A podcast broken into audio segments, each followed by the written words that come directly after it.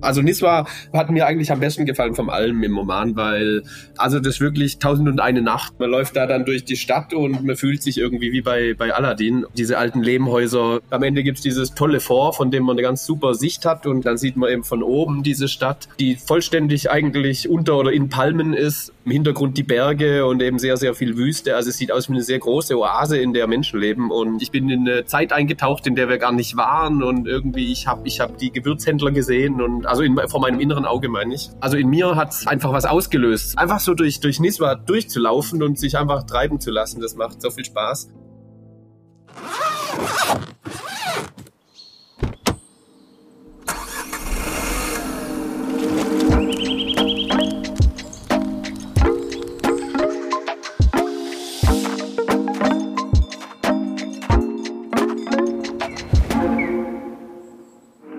Herzlich willkommen zu einer neuen Folge unseres Podcasts. Ich bin Sebastian Cannabis, dein Gastgeber auf dieser Reise in ferne Länder und unglaubliche Abenteuer. Jede Woche präsentiere ich dir hier spannende Reise- und Abenteuergeschichten aus der ganzen Welt. In der heutigen Folge begleiten wir Florian, einen Tourismusforscher aus Konstanz, und seinem Freund Leo auf ihren spontanen und ereignisreichen Roadtrip durch den Oman. Ihre Reise beginnt mit einem unerwarteten Fehlstart am Flughafen. Doch was als kleines Missgeschick beginnt, entwickelt sich zu einem unvergesslichen Abenteuer. Wem die Stimme bekannt vorkommt, Florian war vor einigen Monaten schon einmal Gast hier im Podcast, als wir über sein Forschungsprojekt in Usbekistan gesprochen haben. Die Folge findest du als Nummer 215. Außerdem ist Florian seit vielen, vielen Jahren Teil des Off the Path Podcasts und kümmert sich um unsere Gäste und die Vor- und Nachbereitung unserer Folgen.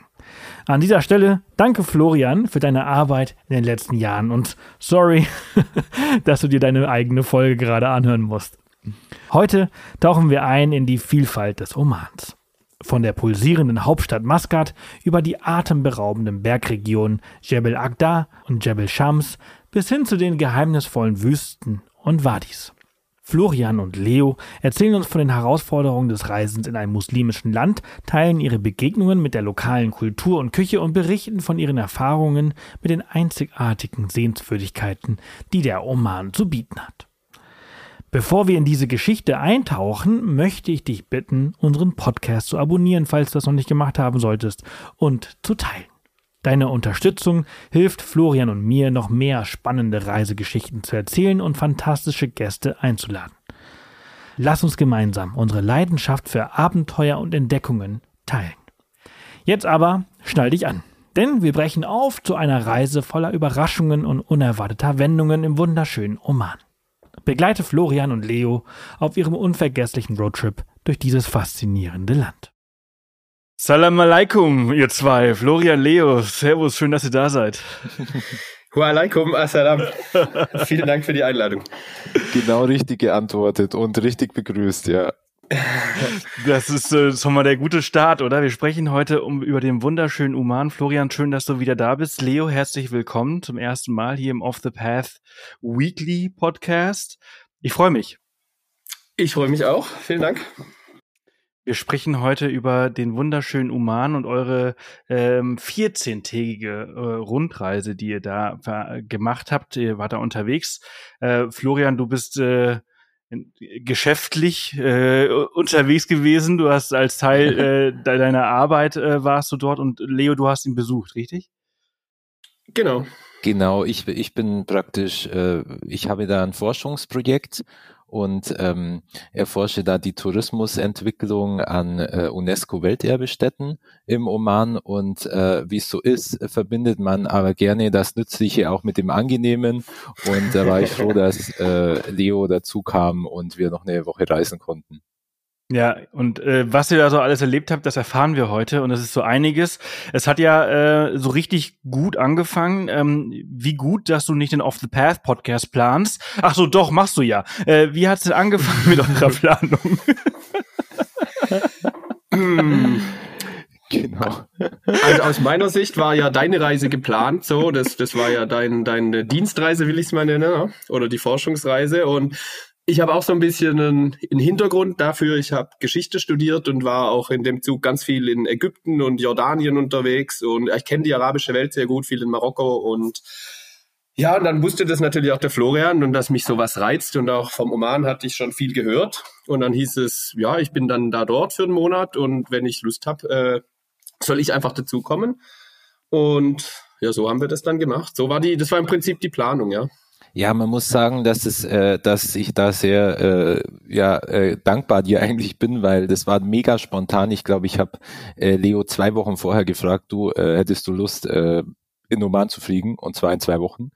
Und äh, dann waren wir schon vor der ersten Herausforderung, weil es gar nicht so leicht war, äh, ähm, passende F Flugverbindungen zu bekommen, weil äh, Leo ist von Spanien angereist.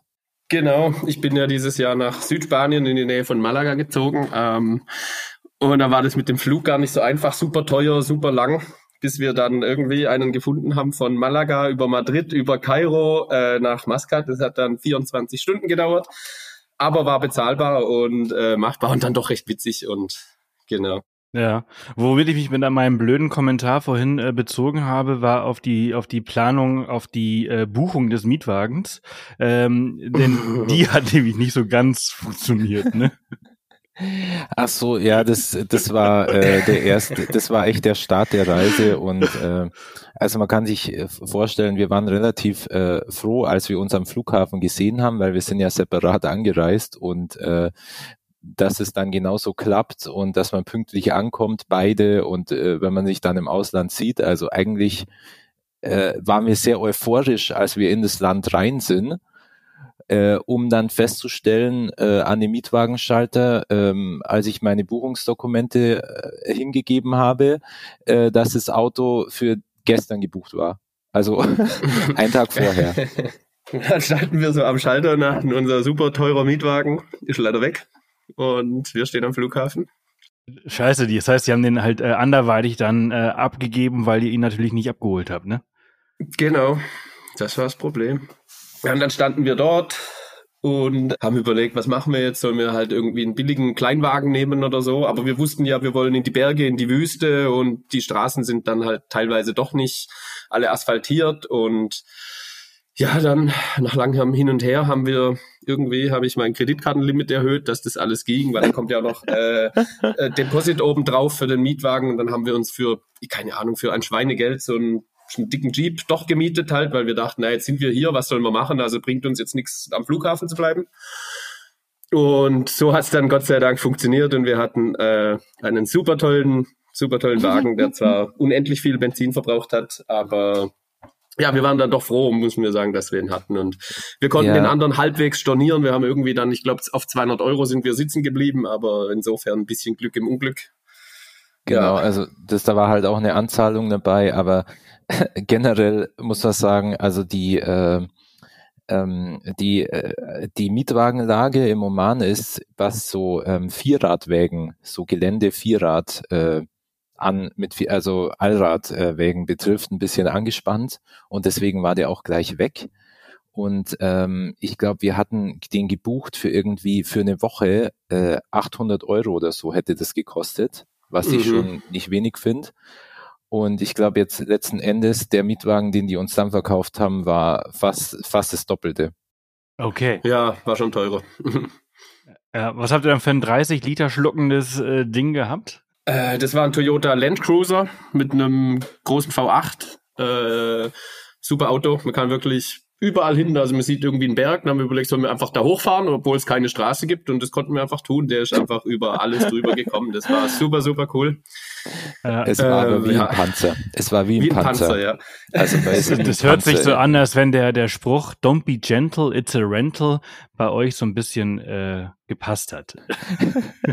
nee, ja, würde ich nicht sagen. Wir haben schon, wir haben schon aufgegeben, äh, aufgepasst auf das Auto. Also ich meine, dafür ist ja auch gebaut, oder? Also ich meine, wenn Absolut. wir auf der Straße hätten bleiben wollen, hätten wir uns auch einen Fiat 500 nehmen können und äh, dann hätte das nicht so gut funktioniert. Absolut. Genau. Das Auto ist dafür gemacht und das Problem, also wir standen auch ein bisschen ähm, äh, unter Druck, weil wir hätten jetzt auch nicht so einfach ein Taxi nehmen können, weil wir hatten halt mega viel Gepäck und vor allem äh, Leo hat extrem viel im Duty Free eingekauft und die, mit den ganzen Typen, äh, das wäre gar nicht gegangen. Also Stimmt. ich musste es einschränken. Ich hatte nur Handgepäck, ne? du hattest irgendwie 14 Koffer dabei oder so. ähm, aber dann hat der Florian mir eben erzählt, gut, im Oman, da, da gibt's kein Alkohol. Also außer in Hotelbars dann für ein Schweinegeld, aber es gibt jetzt keine Läden, in denen man hingehen kann und sich ein Bier kaufen, irgendwie zum zu Hause in den Kühlschrank stellen. Außer am Flughafen beim Duty Free. Und ja, dann habe ich gesagt, Florian, wir müssen das nutzen. Ähm, und dann haben wir halt so viel Bier gekauft, wie wir durften. Irgendwie, ich glaube, weiß nicht, was waren es, irgendwie 50 Dosen pro Person oder so waren erlaubt. Mehr durften wir nicht kaufen. Das haben wir dann noch gemacht und sind mit gefühlt drei Paletten Bier dann noch äh, vom Flughafen weg. Und dann eben, ich glaube, das war auch Schicksal mit unserem Auto, weil dieser Land Cruiser, haben wir dann gemerkt, wir haben uns schon geärgert, oh, immer warmes Bier, klar, dann da, da war es ja auch noch warm im November und dann im Auto bestimmt 40 Grad, dann kommst du da rein und hast irgendwie so ein Bier, was aber eigentlich Whirlpool-Temperatur hat. Und nach kurzer Zeit haben wir gemerkt, hey, diese Mittelkonsole ist verdammt groß in dem Auto. Und dann war da einfach ein Kühlschrank, der das Ding auf, auf, auf äh, Eisbärentemperaturen runtergekühlt hat. Und ja, insofern glaube ich, es hat sollen sein. Und es hat unseren Urlaub auf jeden Fall äh, sehr viel lustiger gemacht. Hat, hat das Bier am Abend äh, dann auf jeden Fall wieder geschmeckt. Das ist, ist also warmes Genau. Bier, das macht, das macht ja auch keinen Spaß. Nee, wirklich nicht. Also besser als kein Bier, aber vielleicht gerade wenn wir, wenn wir da sind, noch zur Ergänzung, also mit dem Alkohol dort ist so, es, es gibt ihn nur nicht zu kaufen, eben außer in Hotels, aber also die Leute dort, da werden wir sicher auch noch mehr drüber reden, sind, sind sehr tolerant. Also auch der Islam ist ein sehr toleranter Islam, jetzt nicht zu vergleichen mit äh, Saudi-Arabien zum Beispiel, ja, oder auch den anderen, das sind Ibaditen. Äh, die sind historisch gesehen schon immer anders gewesen und, und toleranter. Das heißt, als Touri dann dort Alkohol zu trinken, wird toleriert. Also ich finde, es gehört sich nicht, das jetzt in der Öffentlichkeit zu machen, also durch eine Stadt laufen mit einer Bierdose in der Hand, das würde, also ich würde mich auch nicht wohlfühlen. Ich finde aber auch einfach, ja, es ist ein Gebot der Höflichkeit, das nicht zu tun. Aber selbst das könnte man tun und da, also niemand würde irgendwas sagen, vielleicht wird man ein paar Mal blöd angeguckt, aber also insofern ist es da sehr in Ordnung und für, für Ausländer gelten andere Regeln als, als für Einheimische, obwohl auch die trinken dürften. Ja, aber eben, man kennt es ja in muslimischen Ländern und ich finde dann, ja, ist einfach ein äh, Gebot der Achtung der Gebräuche, dass man das dann, dass man sich dann halt einfach auch ein bisschen anpasst, ne? Hm. Werbung. Hallihallo, kurze Werbung in eigener Sache. Liebst du es nicht auch, inspirierende Reisegeschichten zu hören? Und vielleicht ist dir eine Off the Path Folge die Woche zu wenig? Dann habe ich tolle Neuigkeiten für dich. Wir präsentieren den Off the Path Daily Podcast. Jeden Werktag bringen mein Team und ich dir eine kurze Folge voller faszinierender Themen aus aller Welt. Vom Gipfel des Mount Everest bis hinab in den Marianengraben. Und vor allem alles dazwischen. Wir entführen dich in die Natur, stellen dir außergewöhnliche Tierarten vor und tauchen ein in Kultur und Geschichte. Ob beim Morgenritual im Bad, beim Kaffeetrinken oder auf dem Weg zur Arbeit, wir sind dein perfekter Begleiter. Frage einfach Siri oder Alexa nach der neuesten Folge des Off the Path Daily Podcast und lass dich verzaubern. Wir sehen und hören uns dort nach dieser Folge. Werbung Ende. Äh, ihr seid in Muscat äh, gelandet. Äh, da ist eure Reise gestartet, ne? Genau, das ist die Hauptstadt. Ja. Und äh, seid ihr dann noch in, in, in dort geblieben oder seid ihr dann sofort raus aus der Stadt äh, und äh, habt euch das Land angeschaut?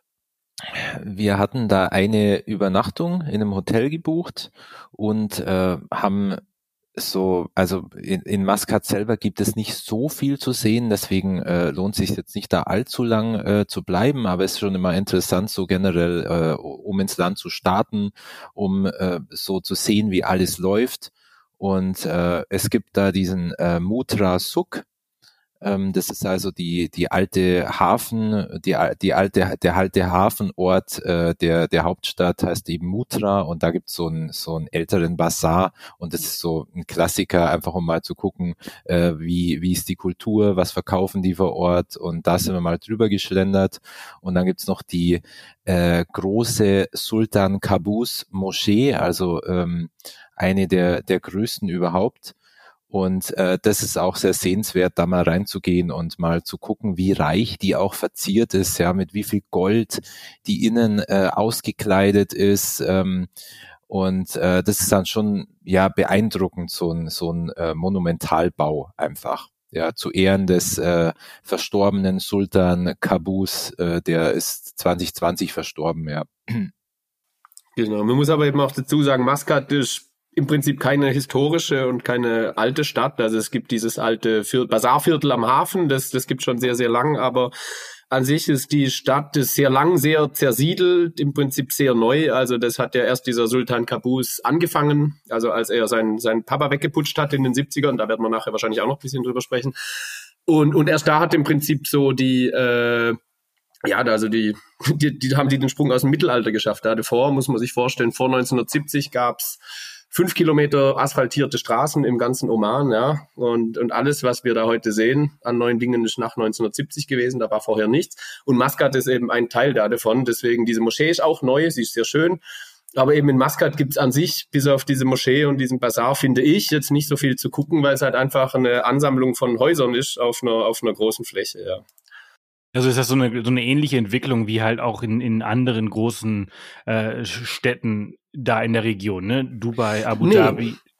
Absolut nicht, äh, weil, weil sie das bewusst ablehnen. Also die sehen Dubai, die sehen Abu Dhabi und was in Katar passiert und also sie schwören diesem Gigantismus ab und das wollen sie nicht. Also ah, wir okay. finden im ganzen Land keine Hochhäuser. Ich glaube, dieses Sheraton Hotel, in dem wir waren, war irgendwie mit zehn, zwölf Stockwerken mit eines der höchsten Gebäude im Land. Ja, das also und das wollen sie eben explizit nicht. Sie haben das gesehen und, und lehnen das ab und wollen, wollen ihre Traditionen bewahren, obwohl sie sich modernisieren. Also da sind, ist das Land schon ganz besonders. Mhm. Aber das heißt, also, wenn du sagst, das ist ja alles relativ neu, wie muss man sich das dann vorstellen? Also, wenn die sagt, die, die wollen halt eben nicht so sein. Gut, Dubai und Abu Dhabi ist ja viel Bling Bling und viel. Genau. So meine ich das. Ja, okay. Weniger Bling Bling, weniger, weniger Gigantismus, weniger Wolkenkratzer, einfach alles so ein bisschen äh, dezenter, will ich mal sagen, ein bisschen demütiger fast schon, ja. Ja. Mhm. So bescheidener irgendwie. Und äh, genau. die haben eben auch so ein Verbot, äh, dass über, über eine bestimmte Höhe drüber darf man auch nicht bauen. Ah, okay. Ja, okay. Und äh, jetzt habt ihr gerade Sheraton und den, den großen Wagen angesprochen. Das, das, sind, äh, das sind alles sehr, sehr teure Namen, äh, die mich auf Thema Budget äh, leiten. Ähm, was muss ich mir unter den Oman vorstellen? Wie teuer ist so eine Reise? Ja, also das Land ist schon ein kostenintensives Land. Also äh, da jetzt äh, so low budget unterwegs zu sein, das ist fast ähm, fast nicht möglich, würde ich fast würde ich würde ich sagen, weil ähm, also allein jetzt vom Transport her ähm, es gibt keine es gibt keine öffentlichen Verkehrsmittel oder so gut wie keine. Das heißt, man kann jetzt nicht irgendwie ankommen und sagen, ich fahre kein Taxi und ich nehme keinen Mietwagen, weil ich will sparen äh, dann ähm, ja, dann wird schwierig, weil bei 40 Grad in der Sonne irgendwo am Highway entlanglaufen mit dem Backpack, ähm, ich glaube, das ist keine so gute Idee. Ähm, und äh, dementsprechend auch die, die Hotels äh, sind dann eher äh, höherpreisig und äh, also man muss schon ich meine, gut, bei uns war es jetzt nochmal extrem, weil wir diesen, diesen Mietwagen-Fauxpas hatten. Äh, aber man muss schon, äh, denke ich, für so 14 Tage mh, hm, äh, ja jetzt 1000 Euro mal äh, mindestens einkalkulieren ähm, und dann kommt ja noch der Flug dazu. Also man ist da schon mindestens, gut dabei. Ja. Was halt, was noch dazu kommt, finde ich, was es so teuer macht, ist der Wechselkurs. Äh, also für 100 Euro kriegt man ungefähr, also nicht mal 50 omanische Rial, irgendwie um die, um die 40 oder 45. Und die Preise sind aber sehr ähnlich wie zu hier. Das heißt, dann läuft irgendwie rum, sieht was, oh, das kostet ja nur 8 Real, aber das sind in Wahrheit dann halt 22 Euro. Oder? Und das, also, das muss man irgendwie auch erstmal checken und, und jedes Mal nicht wieder drauf reinfallen, denken, oh, das ist ja günstig. Ach, für die drei Euro, die drei Real nehmen wir mit, sind halt 10 Euro, ne? Mhm. Ja, ja, klar. Ja. Wenn du dann einfach, und wenn du vor allem nur mit Plastik bezahlst, äh, dann merkst du es sowieso nicht. Genau. genau, und man merkt halt einfach, die, ähm, dass die Währung des Landes ist extrem stark, hat wahrscheinlich mit dem, äh, mit dem Öl äh, mhm. zu tun, ne, dass die haben und exportieren und äh, dadurch ist man halt, ja, ähm, auch immer äh, versucht, auch viel oder ja mehr auszugeben, weil man denkt sich so, ja, eben zwei Real und dann ist aber doch halt äh, sechs Euro oder so. Ja, um, um uns mal so einen kleinen Überblick zu verschaffen äh, über eure Reise und halt eben auch den Verlauf des Gesprächs jetzt. Wie, wie ist eure Reise verlaufen? Wo seid ihr lang gefahren und was habt ihr gemacht? Also am meisten Sinn macht es eigentlich von Maskat erstmal äh, in die Berge zu fahren. Und äh, das haben wir auch gemacht, weil ähm, wir hatten wir hatten das äh, den den äh, den guten Mietwagen, den Geländewagen und dann ist es ist es auf jeden Fall äh, also die Berge sind nah von Maskat und äh, dann fährt man erstmal Richtung ich denke das ist, ist so Nordwesten ähm, Richtung ja. äh, Nizwa da gibt es so einen gut ausgebauten Highway und dann fährt man schon so durch die Berge durch. Und unser erstes Ziel war die äh, Jebel Akta Bergregion. Genau, da sind wir dann einfach in die Berge rein. Also vielleicht, vielleicht um das so zu sagen, es gibt eigentlich zwei Möglichkeiten, wie man das machen kann. Die eine ist, sich dann einfach zum Beispiel für vier Nächte oder so in, in, in Nizwa einzubunkern. Wunderschöne Stadt, da kommen wir später. Aber eben, das liegt so ziemlich zentral, um diese ganzen Bergsachen eben im Oman zu sehen. Das heißt, man könnte ja im Prinzip in Niswa wohnen und dann immer Tagesausflüge dahin machen. Wir haben uns jetzt äh, dafür entschieden, einfach dort, wo wir dann hingehen, auch zu übernachten. Aber dann wird es eben schon ein bisschen abenteuerlicher, was wir aber auch wollten und wahrscheinlich auch die Leute, die das hier hören, irgendwie attraktiver finden.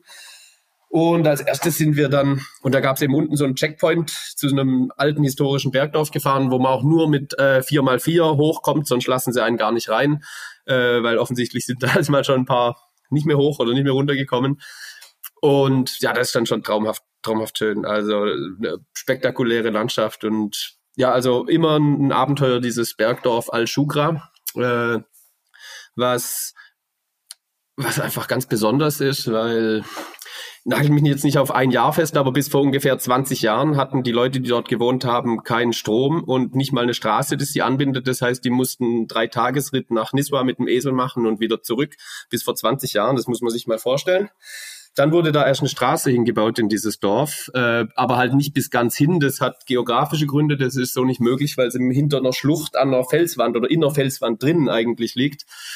Und dann hat man sozusagen die Leute umgesiedelt, einfach eben 250 Meter weiter Luftlinie auf die andere Seite vom Hang. Und die Menschen, die da gewohnt haben, fanden das dann so schade, dass ihr altes Dorf verfällt, weil das eben jetzt kein einfach ein normales Dorf ist, wie man sich so vorstellt, sondern das eben so in die, in eine Klippe reingebaut ist, die, weiß nicht, 200 Meter hoch ist oder so. Und also das sieht dann schon, schon ganz faszinierend aus, wenn man auf der anderen Seite steht und dann auf dieses Dorf rüber guckt und dann auch drin ja, also die, die Häuser an der Felswand, in der Felswand gemischt. Also das, das war schon ein ganz tolles Flair. Naja, die Leute haben sich dann eben entschieden, damit das nicht verfällt, äh, einfach das ganze Dorf als, als Hotel umzubauen sozusagen. Man schläft dann da in diesen alten traditionellen Hütten und es gibt das Essen, was eben die Dorfbewohner, die jetzt 200 Meter weiter wohnen, kochen jeden Abend. Und ja, also das kann ich nur jedem empfehlen. Von dort kann man super wandern gehen. Das ist einfach irgendwie eine, eine ganz eindrückliche Erfahrung, so wirklich irgendwie im Nichts, im Nichts zu übernachten und, und, und, und zu sehen, wie die, wie die Menschen da früh gelebt haben und was das bedeutet hat. Also, das war ganz toll. Ja, und man muss sagen, äh, das ist auch äh, durchaus westlicher Standard, was die dahin gibt, also wie die das renoviert haben. Also äh, top, top Zustand, die die äh, Zimmer und ähm, die Bäder äh, also man fährt, man fährt praktisch mit dem Auto bis, bis zu dem Punkt, wo dieses neue Dorf anfängt. Das ist gegenüber von, also das ist auf der anderen Seite dieser Schlucht. Ähm, äh, und dann muss man zu Fuß, um dieses Dorf überhaupt zu erreichen, muss man zu Fuß äh, in dieser Schlucht entlanglaufen, um auf die andere Seite zu kommen. Und äh, das Gepäck wird mit einer so einer kleinen Materialseilbahn über diese Schlucht äh, drüber transportiert und äh, mit der transportieren die eben auch Lebensmittel und ähm, eben andere Sachen und zu man muss aber zu Fuß äh, eben äh, bisschen trittsicher sein und äh, da äh, die Schlucht überqueren und dann hat man wirklich eine, eine Hammer-Location, in der man auf jeden Fall mal eine Nacht äh, verbringen kann. Mhm. Al-Shugura habt ihr gesagt. Ne? Und du hast gerade vorhin, äh, genau. Leon, äh, gesagt, dass das Essen äh, wird von den ähm, Einwohnern da 200 Meter weiter äh, genau. gekocht. Genau. Wie ist denn das omanische essen? Wie ist die, wie ist die Küche dort?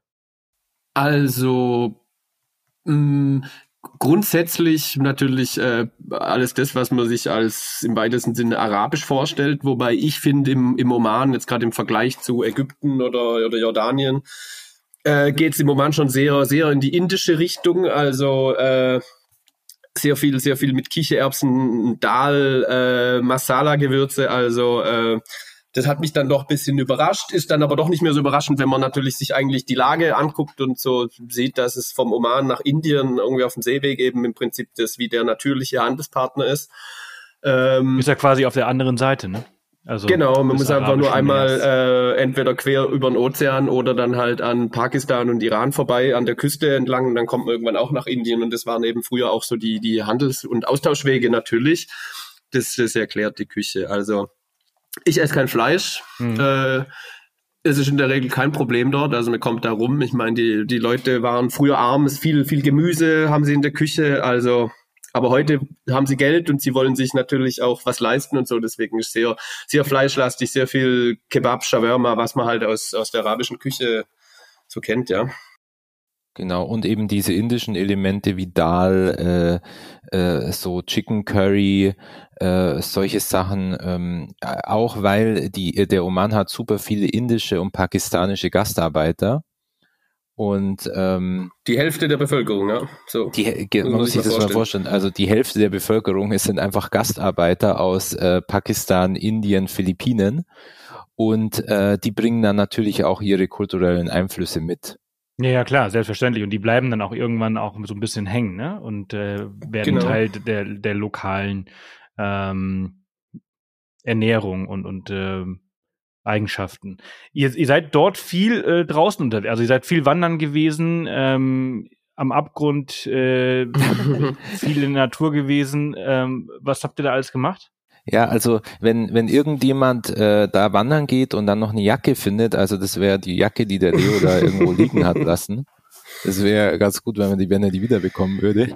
nee, Scherz, aber wir haben auch was da gelassen. Ich dachte, es waren 40 Grad. Genau, 40 ja, Grad. Vielleicht kann ja jemand brauchen, der es. Warum hattest du eine Jacke dabei bei 40 Grad überhaupt? weil es am Morgen kalt war. Also am Morgen, man muss ja auch sagen, also dieses Al-Shukra-Dorf, wo ich es verloren habe, wo die an, äh, wo wir übernachtet haben und auch die Wanderung gestartet hat, liegt auf 2000 Meter Höhe. Ach, äh, krass. Äh, dementsprechend zünftig wird's da in der Nacht. Also die Sonne, sobald die Sonne da ist, ist super warm, super heiß, aber nachts, also ich glaube, wir hatten, wir hatten vier oder fünf Grad. Und dann ist natürlich morgens um neun, wenn die Sonne noch nicht richtig draußen ist, schon frisch. Aber eben irgendwann wird es verdammt warm und dann habe ich sie liegen lassen. Ja, ja also das, das ist wirklich so ein Wüstenklima auch äh, äh, vielfach im Oman. Also äh, tagsüber irgendwie 30 Grad und dann äh, abends kühlt es eben runter. Also ja. im, im Sommer ist jetzt nicht so zu empfehlen, dahin zu, dahin zu fahren. Das ist also teilweise wird es zwischen 40 und 50. Äh, über 50 teilweise. Über 50 sogar. das schon, erzählt. 53 Grad hatten sie dieses boah, Jahr in Maskat. Ja. Das ist, also das will man ungern aushalten müssen. Aber äh, so im, wir waren jetzt da im November, das ist natürlich optimal, also tagsüber 30 Grad und dann abends wird's dann in den Städten äh, wird's, geht's kühlt's dann auf 20 Grad runter, 18 vielleicht. Und aber jetzt hier äh, in den Bergen halt, äh, da wird's dann echt frisch, ja. Das ist ja auch so ähnlich, also ähm, das ist ja auf Höhe Sahara, auch Höhe Kanaren, wo ich ja auch im November war. Mhm. Ähm, und da hast äh, wir haben halt auch so um die 45 Grad an der Spitze gehabt. Das ist halt schon irre im November. Ähm, jetzt, ich glaube, so im Januar ist es dann sogar ein bisschen angenehmer. Wisst ihr, was die beste Jahreszeit ist, um in den Oman zu reisen? Also ich würde sagen, da wo wir waren, das war, das war toll. Wir waren Mitte November.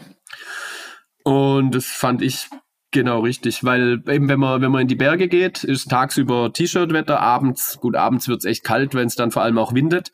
Aber eben gerade in Städten wie jetzt in Niswa oder in Maskat hat man auch, also kannst die ganze Nacht im Mitte November auch in kurzer Hose und T-Shirt rumlaufen und friert überhaupt nicht. Also es war wirklich, hatte glaube ich 25, 26 Grad in Niswa und Maskat mitten in der Nacht und Ja. Und eben tagsüber erträglich, also auch noch über 30 Grad. Wir hatten ja, vor allem in den größeren Städten weit über 30 Grad, aber natürlich, äh, wenn man sich überlegt, dass man im August 50 hat, dann äh, das wirkt es schon wieder irgendwie sehr erträglich. Ja. Also äh, Oktober, November und Februar, März sind so die idealen Monate für eine Omanreise. Okay. Weißt du, warum der Dezember und der Januar äh, nicht so, so gut sind? Äh, ist dann dann, ja, also Dezember, Januar geht geht, denke ich, auch gut, aber ähm, da ist halt dann schon, da wird es dann vielleicht schon ein bisschen kühl wieder äh, in manchen Gebieten. Äh, dann hat man vielleicht irgendwann nur noch 14 Grad oder so. Das ist ja dann, ist, ist zwar auch okay, aber dann friert der Omani, aber der Deutsche, der gerade irgendwie aus dem kalten Mönchen kommt, äh, für den ist das dann wieder angenehm was habt ihr no, noch da oben so in den Bergen gemacht? Ihr wart ja also viel in Nizwa, da ist ja auch ähm, so Ziegenmarkt, das ist eine alte Stadt. Äh, was kann man dann, was habt ihr alles unter, äh, mhm. unternommen? Also was man vielleicht noch äh, zu diesen Berggebieten äh, sagen erwähnen muss, ist was also was man auf jeden Fall machen sollte, ist äh, der äh, ba Balcony Walk äh, mhm. oh, ja. äh, im Jebel Shams Massiv. Also der Berg heißt Jebel Shams und da gibt es so einen sogenannten äh, Balcony Walk und der war extrem beeindruckend. Also man muss sich vorstellen, dass, also ich, ich war noch nie dort, aber ich kenne es von Bildern, dass, dass es so ein bisschen in die Richtung Grand Canyon geht. Ähm, mhm. Oder es sieht sehr, sehr weit nach Hause. Es ist einfach eine riesige Schlucht und ein riesiger Berg. Es geht über, einfach über, über 1000 Meter in die Tiefe. Und ja, da gibt es eben einen Wanderweg, der ist tatsächlich also gut ausgebaut würde ich es nicht nennen, aber immer wieder kommen auch Stände, wo dann Einheimische irgendwie halt Cola verkaufen oder irgendwas anderes Kaltes zu trinken oder ein Riegel. Aber der Weg ist super abenteuerlich. Das ist also für alle eigentlich wirklich top, weil ich würde sagen, man braucht ja, zweieinhalb Stunden ungefähr, bis man hin und zurück ist. Und der geht eben sozusagen an dieser Felswand entlang oder in dieser Felswand drin, führt der an einem total verrückten kleinen verlassenen Dorf vorbei, die da auch mal gewohnt haben müssen und endet dann an einem an wie eine Art äh, Oase in den Bergen. Da tropft aus den Felsen Wasser raus und da ist eben ein See entstanden. Und das, das sieht total schön aus. Aber der Weg, er ist nicht gefährlich, würde ich sagen. Also äh, man kann gut laufen, mhm. aber so ein paar Stellen gab's, wo ich echt gedacht habe, puh, also jetzt besser nicht stolpern, sonst äh, geht, also so schnell bin ich noch nie 1000 Meter gekommen. und also es also, ist nicht so, dass es, ja. es gibt keine Stelle, wo es wirklich äh, rechts von einem dann auf einmal senkrecht runtergeht. Aber mhm. sagen wir mal so, man würde fünf Meter rutschen ziemlich steil und dann ging es halt irgendwie über, über die Kante. Also man sollte nicht stolpern, aber es ist ich hatte jetzt keine Angst, obwohl ich eigentlich bisschen Höhenangst habe. Aber eben so ein paar Mal kommt einem dann schon so ein bisschen mulmiges Gefühl. Man denkt, oh je, oh je. Da wäre ja in Deutschland bei uns alles abgesperrt und, und, und gesichert, aber das halt dort gar nicht. Also man kann da hinlaufen, wo man will. Theoretisch kann man sich auch einfach vorne an die Kante setzen, wer sich traut gibt natürlich ein tolles Bild, ja. Genau, und das tolle Bild machen. Ähm, aber ja, also muss sich das so vorstellen, es geht wirklich 700 Meter runter und irgendwie äh, 300 Meter Felswand nach oben und genau auf der Hälfte äh, verläuft dieser Weg, der dann eben in der Felswand verläuft und dann in dieser Grand Canyon mäßigen Schlucht läuft man dann irgendwie so mindestens eine Stunde, wenn man gut geht, äh, hinter, bis man dann so, ein, so eine Oase, so ein Pool erreicht, äh, in dem wir jetzt nicht schwimmen waren, weil es uns, ja, so stehendes Gewässer war das eher, aber äh, ja, es war natürlich trotzdem eine tolle Belohnung, dann das geschafft zu haben, da anzukommen. Ja, ich habe mir äh, Bilder parallel angeschaut. Das sieht schon äh, spektakulär aus. Also äh, sieht tatsächlich aus, wie so der Grand Canyon, ähm, also so einfach so ein richtiger Canyon halt eben aussieht, ne? Genau. Ja, also total zu empfehlen. Und äh, eben, also die, die Natur im Oman, die Landschaften sind einfach äh, wirklich ein Traum. Also äh, Naturliebhaber sind da echt äh, äh, total äh, begeistert, würde ich sagen, und auch äh, nicht Naturliebhaber auch. Und, äh, und andererseits hat man aber auch eben diese Kultur, kulturellen Highlights, jetzt wie in äh, in Nizwa eben, äh, also auch ist so eine Oasenstadt im Grunde, ähm, äh, in der also dann auch das, äh, das Leben einfach ähm, ja zu spüren ist und in der es halt verschiedene Sachen, wie ich, du hast es gerade erwähnt, Sebastian, äh, diesen Ziegenmarkt äh, gibt. Das ist also, äh, der findet nur äh, freitags statt. Also äh, wir haben den leider äh, ganz knapp verpasst, weil ähm, also das, den muss man, das muss man eben wirklich vorher äh, planen, weil dieser Ziegenmarkt, der fängt um sieben Uhr morgens an. Das heißt, äh, man muss wirklich am Donnerstag. Und um neun ist alles fertig im Prinzip. Ja. Genau. Und um neun ist alles vorbei. Das heißt, man muss wirklich zwischen sieben und neun da sein. Äh, das heißt, man muss in Nizwa am Donnerstagabend einchecken und dann übernachten, weil äh, sonst schafft man es nicht. Und äh, wir sind eben am, wir waren genau einen Tag später, wir sind halt am Freitag nach Nizwa gefahren und äh, haben das sozusagen verpasst. Ich war aber äh, ähm, ein paar Wochen später nochmal äh, da zufällig, dann genau passend äh, auch am Freitagmorgen und habe mir das also angeschaut und ähm, das ist schon äh, ist schon interessantes äh, Spektakel, ja. Also äh, die die Omanis ähm, kommen dann alle mit ihren äh, Ziegen ähm, und dann werden die dann wird so eine Art wie so eine Art Rennstrecke im Kreis so äh, gebildet und dann werden da die Ziegen so äh, an ähm, äh, ja so durchgeführt und die Leute stehen dann alle außen rum und äh, begutachten dann diese Ziegen und äh, je nachdem, ob sie halt gefallen, wird dann über den Preis verhandelt und dann äh, ja geht der eine oder andere halt mit einer Ziege nach Hause. Also in der Regel Touristen nicht, glaube ich mal. Aber dem Leo hätte ich schon zugetraut, dass er eine kauft. Deswegen war es wahrscheinlich besser, dass wir da nicht waren. Ist nicht ausgeschlossen. Marktziegen. Und vor allen Dingen, ähm, äh, was halt so beeindruckend ist, äh, weil, also man muss sich das so vorstellen, die äh, Omaner, die, denen liegt sehr viel an ihrer ähm, traditionellen Tracht. Ähm, die haben also so ein äh, spezielles Gewand an, das sie äh, Dishdasha nennen. Ähm, und das ist so ein, äh, ja, äh, so eine Art Kaftan, würde man bei uns sagen, äh, mit, äh, mit so einer Kordel, äh, die da, die so runterhängt. Und äh, in der Regel haben die Leute die, die in weiß, also die Männer haben diese weißen äh, ähm, äh, Gewänder an und haben dazu dann so eine, ja, so ein Hut auf, die, den es in unterschiedlichen Farben gibt. Wie, wie hieß der Hut nochmal, Leo? Kuma. Kuma, genau. Kuma, also so, äh, so farbige Hüte. Und da muss man sich das also vorstellen, diese, dieser Ziegenmark und dann alle irgendwie in weiß oder leichte Farben gekleidet und dann äh, diese farbigen Hüte auf. Das ist natürlich auch äh, ja ein, äh, ein krasses Bild einfach. Mhm. Ich weiß, dass ihr auch so, ein so, so ein ähm, Kaftan oder diese Kleidung halt auch gekauft habt und äh, ja. getragen habt, äh, weil wir haben ja mal zwischendurch äh, so ein Videocall gehabt und ähm, ich weiß, dass du ihn, dass du es ziemlich abgefeiert hast. Und die, grö die, größte Frage allerdings ist, und das ist das, was mich halt von vielen Reisen, ich war noch nie im Oman, aber ich war halt schon viel im, ähm, in, in Dubai, Abu Dhabi, ähm, Doha, äh, ich frage mich immer, wie sie es eigentlich alle schaffen, dass das alles so sauber bleibt. Die setzen die sich nirgendwo hin? Das habe ich mich auch gefragt, weil also mhm. meiner war natürlich sofort schmutzig. Und, aber irgendwie kriegen die das hin. Ich weiß nicht, ich, ich habe glaube ich auch das Gefühl, man merkt sowas bei sich selber natürlich viel mehr. Also ich gucke ja jetzt, wenn da irgendein beliebiger Omani über die Straße läuft, gucke ich ja nicht, ob sein Gewandflecken hat. Vielleicht sieht man das auch einfach nicht, wenn man nicht so genau hinguckt und bei sich selber sieht man dann natürlich nichts mehr anderes mehr. Also ich, das könnte ich mir vorstellen. Ja, und, und ich glaube auch einfach, die sind es gewohnt. Ich meine, die tragen das jeden Tag.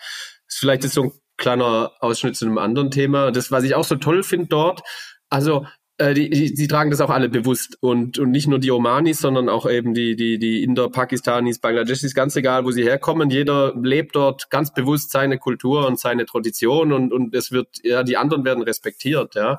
Also auch so ganz kleine Jungs tragen dort schon dieses, dieses Gewand, weiß nicht, vier-, fünfjährige oder so. Ähm, und die, ich habe leider vergessen, wie das, das, das indische Outfit heißt, mit dieser weiten, tief geschnittenen Hose und einem äh, Oberteil, das so bis an die Knie geht, was auch so in die Richtung Gewand geht, aber eben sich klar von dem unterscheidet. Und auch die tragen das dort alle sehr bewusst. Das heißt, im Prinzip kann man alle Menschen anhand ihrer Kleidung sehen, woher sie kommen. Und und natürlich auch die Touristen. Die Touristen die mit Touristen. der kurzen Hose und den großen Bäuchen und den Polos, äh, die kann man natürlich auch erkennen, woher sie kommen. die kann man auch sehen, ja. Wir haben uns auch, wir haben uns auch lang drüber unterhalten, als wir uns das gekauft haben. Ja, können wir das überhaupt anziehen? Können wir das machen? Äh, oder ist das irgendwie übergriffig oder ist okay? Und wir für uns haben das dann beantwortet, dass, dass es okay ist. Das war dann auch unser Eindruck, ja, weil, also wir machen das ja nicht lächerlich oder irgendwie, ja, oder, oder einen Spaß draus, sondern wir tragen das ja, weil wir es toll finden. Und, und so war dann auch im Prinzip, äh, ich habe es eigentlich nie groß angezogen, außer aber bei dir, Florian, waren die Rezensionen, also halt die, also es kam eigentlich immer nur positives Feedback zurück und wenn jemand das wahrgenommen hat, dann hat er sich gefreut und gewunken. Und ja. ja. Du hast genau. sehr, der hast sehr viel getragen, ne, Florian? Also ich, ich habe zum ich, Schluss, ich ja, ich war ja dann länger. Nur noch zum Schluss. und ich habe es zum Schluss dann fast nur noch angezogen, weil es auch so angenehm war und weil auch die Reaktionen einfach so positiv waren. Und äh, ich glaube, also ich denke mir, es hat auch einfach besser ins Bild gepasst, als jetzt da irgendwie mit kurzer Hose und T-Shirt rumzulaufen. Äh, dieses Gewand ist ja, man ist komplett bedeckt, ja, weil es ist äh, ärmellang, es ist bodenlang ähm, aber es ist extrem luftig ne, und angenehm und äh, deswegen gegen Ende hat, hatte ich wirklich das fast nur noch an, das stimmt. Also ich glaube, wir haben keinen einzigen Call gemacht, wo du es nicht anhattest. ja, okay, jetzt übertreib mal nicht. Ja. Aber ich auch zu Hause, wenn ich jetzt irgendwie eben allein bin, es ist einfach so toll anzuziehen, so leicht, so luftig, das mache ich immer noch sehr oft. Also äh, und dann muss man natürlich äh, im Vergleich dazu auch die äh, Frauen erwähnen. Ähm, also äh, das ist eben gerade in Nizza so, dass die, ähm, dass man da äh, jetzt wie der Leo das beschrieben hat, alle haben ihre Gewänder an, weil in Nizza eben das noch ein bisschen traditioneller ist jetzt im Vergleich zur Hauptstadt. Da sieht man natürlich schon auch Leute mit Jeans und eher, eher westlicher Kleidung. Aber äh, gerade auch auf diesem Ziegenmarkt fällt es natürlich schon auf, die Männer alle in weiß äh, und dann dazwischen laufen dann die Frauen äh, rum, irgendwie teilweise voll verschleiert, äh, komplett in Schwarz, ja, äh, eben alle Kopftücher. Ähm, und äh, das ist bestimmt natürlich auch das Bild, ja. Also es, da merkt man schon sehr stark, dass man eben in einem muslimischen Land ist. Ja, bei allem, wie ich es auch vorher gelobt habe, wie tolerant und ja mit den anderen, also Oman ist ja auch gar kein Terrorismuszentrum oder so, das wird dort abgelehnt und wie sie die eben die die Inder und Pakistanis tolerieren und das alles zulassen gegenseitig. Äh, ist die eine Seite, die andere Seite ist natürlich äh, mit den Frauen, da sind sie, da sind sie ja keinen nicht viel besser als jetzt Saudi-Arabien oder irgendwie solche repressiven Länder, das merkt man dann schon. Äh, wir haben da mit einer, mit, mit einer gesprochen aus dem Oman und auch darüber, die, die das eher locker gesehen hat, äh, die gesagt, das war früher aber ganz anders und früher und nicht irgendwie vor 500 Jahren, sondern noch vor 50 Jahren war das ganz anders. Äh, da waren die auch heute noch die, die alten Frauen vom Land, die tragen bunte Gewänder mit, mit schillernden Mustern und, und schillernde Kopftücher. Ja, also da sieht man im Prinzip genauso die, die bewusste Auswahl von, von einfach schönen Stoffen, schönen Mustern. Und dann kam in den, in den 70er, 80ern diese Bewegung, die in, in Saudi-Arabien den Ursprung genommen hat, diese äh, ja, äh, Rekonservatisierung oder wie man sowas ausdrücken will. Also äh, da gab es ja auch dann im, im Iran sozusagen, wo der Schah abgesetzt wurde, zu der Zeit dann eine ähnliche Bewegung, also eine ähnliche rückschrittliche Bewegung. Das hat sich damals durchgezogen. Und seitdem eben sind dort wirklich, also man sieht fast nichts anderes als, als Frauen in langen schwarzen Gewändern und viele davon voll verschleiert, dass man nur die Augen sieht, viele davon nicht. Das hält sich so die Waage, aber also da haben sie noch viel zu tun, obwohl, obwohl der König, dieser Sultan Kabus, der 50 Jahre geherrscht hat, der, der wird vom Volk verehrt und geliebt und tatsächlich, also mit wem man spricht, man hört nur Worte voll des Lobes, egal, egal mit wem wir wo. Wir haben viel mit Leuten ein bisschen Smalltalk gemacht und so. Äh, und der hat sich auch ganz stark um die, um die Mädchen bemüht. Also trotz alledem, das ist so diese Ambivalenz, die ich zu beschreiben versuche. Äh, trotzdem, dass es so aussieht, sind mittlerweile mehr, also schließen mehr Frauen dort die Uni ab als Männer und äh, also das hat er ganz, ganz massiv, massiv äh, vorangeprescht. Ich denke, er hätte das gerne noch mehr, noch liberaler gemacht. Äh, aber natürlich ja mit dieser, also er, er muss ja irgendwie auch in der Bevölkerung, in der Gesamtbevölkerung den, den Rückhalt haben, in der Landbevölkerung, mhm. bei den Stämmen. Und ich glaube, er hat da gemacht, was er konnte, aber ja, da ist, da ist schon noch sehr, sehr viel zu tun, bis, bis da irgendwie Gleichberechtigung entsteht. Leider, ja. Mhm. Florian, weißt du, weil du bist ja auch vielleicht ein bisschen länger dort und ähm, hast mehr Kontakt zu den Einheimischen, ob das eine Sache ist, die sich so langsam verändert oder ist das eigentlich so gleichbleibend?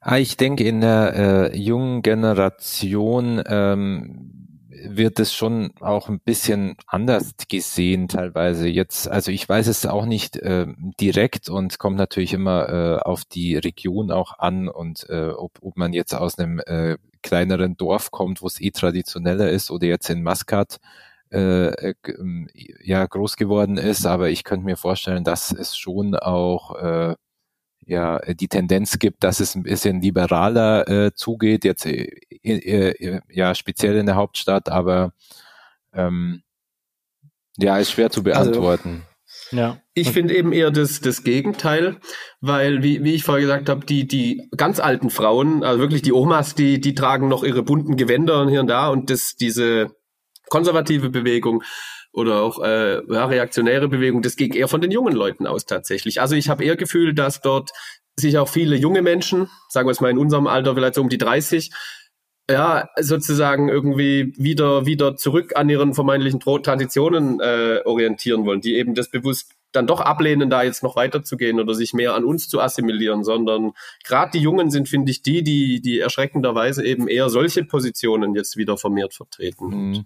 Man darf aber auch nicht den Fehler machen, also die Kleidung jetzt gleichzusetzen mit äh, ähm, also mit der Unterordnung unter den Mann oder so äh, zu Hause. Also, ähm, ne, also für uns wirkt es immer so, okay, verschleiert, die, das, das ja, die haben keine Rechte oder äh, sie sind alle in Schwarz ge gekleidet, äh, das ist irgendwie unterwürfig. Aber ich glaube, dass die äh, dass, dass das auch oftmals einfach als äh, kulturell oder als traditionell oder als besonders gläubig äh, wahrgenommen wird und gar nicht unbedingt jetzt in direkter Verbindung steht mit äh, ich muss alles machen, was mein, was mein Ehemann mir sagt. Aber erinnerst du dich noch an den einen äh, Guide oder diesen Local, der da, der da war, mit dem wir auch geschwätzt haben, der wo du gesagt hast, du bist verheiratet und putzt manchmal trotzdem oder kochst und machst die Küche, dem ist, dem, dem ist die Kinnlade runtergefallen. Der konnte das, ja. der konnte das wirklich nicht glauben, wie du putzt zu Hause. Du hast doch eine Frau. Also, das finde ich schon, da gibt's auch einfach nicht viel schön zu reden in meiner Sicht, ja. ja also, ja.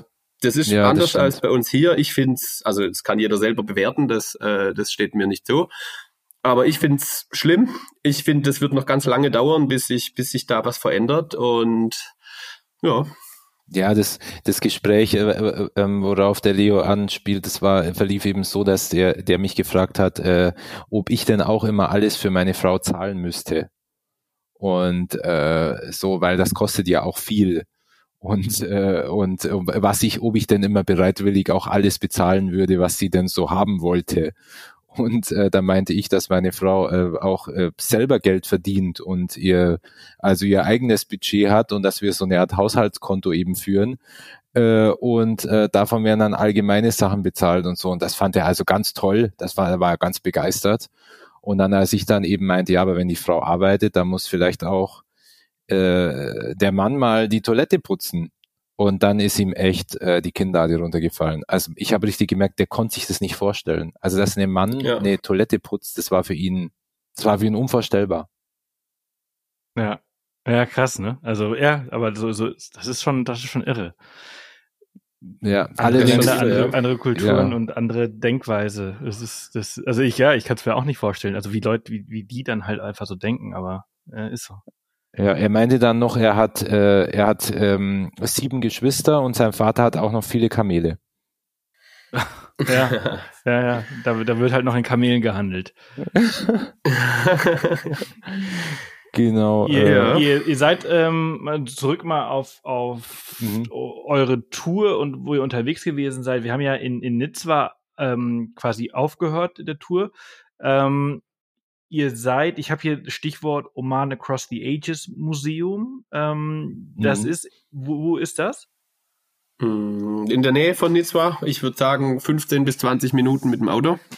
Vielleicht noch einmal ganz kurz zurück zu Niswa, weil wir haben ja bisher nur über diesen Ziegenmarkt gesprochen. Aber also Niswa war hat, hat mir eigentlich am besten gefallen vom allem im Roman, weil also das wirklich tausend und eine Nacht. Also man, man läuft da dann durch die Stadt und man fühlt sich irgendwie wie bei bei Aladdin und äh, ja, das ist schon ganz toll. Also die, diese alten Lehmhäuser, äh, wie, wie es aussieht, das ist einfach, also das ist schwierig, finde ich, mit Worten zu beschreiben, einfach, äh, weil, weil du läufst durch und das, also in mir hat's was einfach was ausgelöst. So, so ein, so ein, auf einmal, ich, ich bin in eine Zeit eingetaucht, in der wir gar nicht waren und irgendwie, ich habe ich hab die Gewürzhändler gesehen und also in, vor meinem inneren Auge meine ich. Und einfach so durch, durch Niswa durchzulaufen und sich einfach treiben zu lassen, das macht so viel Spaß am Ende gibt's dieses tolle Fort, von dem man eine ganz super Sicht hat und, und dann sieht man eben von oben diese Stadt, die, die vollständig eigentlich unter oder in Palmen ist, äh, die also es ist einfach ein ganz tolles Bild im Hintergrund, die Berge und eben sehr, sehr viel Wüste. Also es sieht aus wie eine sehr große Oase, in der Menschen leben und äh,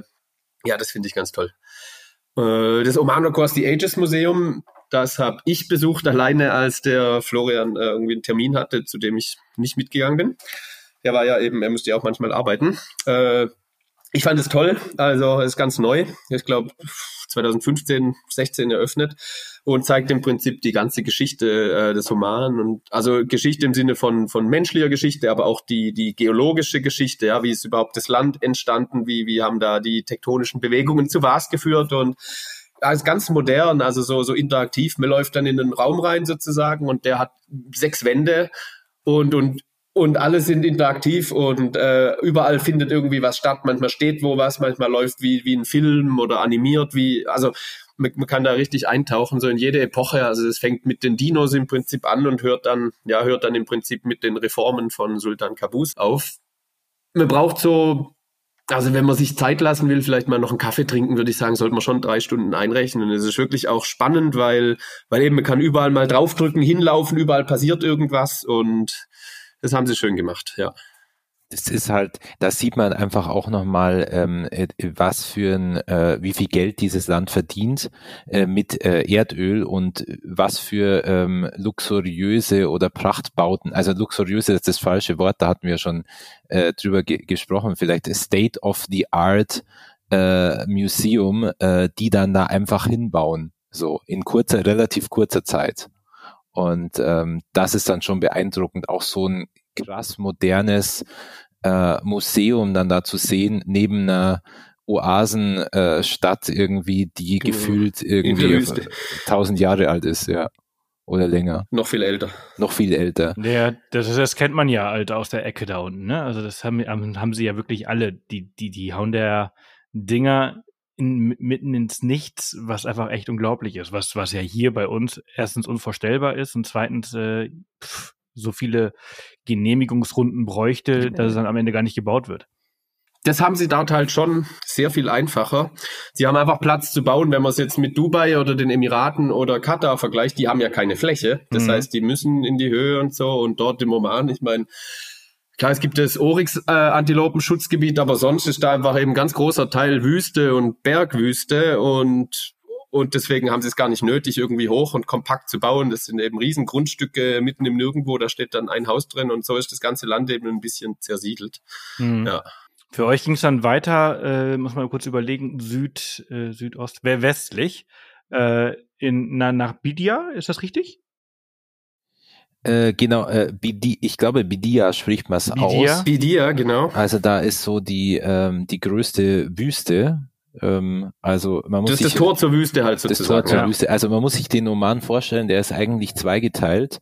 Äh, Im Norden ist also die, ähm, ist praktisch Maskat an der Küste. Da sind dann so die, das ist einfach so dieser Küstenstreifen äh, dann sind hinter, äh, hinter äh, weiter hinten eben die Bergregionen mit Nizwa und dann so Oasen, ne, wo Berge sind, ist auch irgendwie Wasser. Und dann ist einfach mal äh, die, der Rest des Landes ist nach unten ins Süden ist einfach mal alles Wüste, äh, bis dann einfach so der ähm, unterste kleine Zipfel des Landes so Richtung Jemen ist dann äh, auch nochmal eben am Wasser. Da gibt's dann auch nochmal Berge und da ist dann subtropisches Klima. Äh, du, also sprichst da jetzt wachsen, über Salala, ne? Genau, ich spreche jetzt über Salala, da wachsen eben Kokosnüsse. Ähm, nur, dass man, dass man so mal das äh, äh, sich vorstellt und man hat eben im Norden Maskat, im Süden Salala und dazwischen ist alles Wüste. Und ähm, diese, diese Wüste ist wirklich, das ist, äh, das ist genau, äh, also dabei Bidia, das ist, sind genau diese Wüsten, wie man also sie sich äh, archetypisch praktisch vorstellt. Also das sind diese Sanddünen, diese Sandwüsten, wie keine Ahnung, wenn man bei Google Bilder eingibt Wüste. Und genau so sieht die auch aus dann.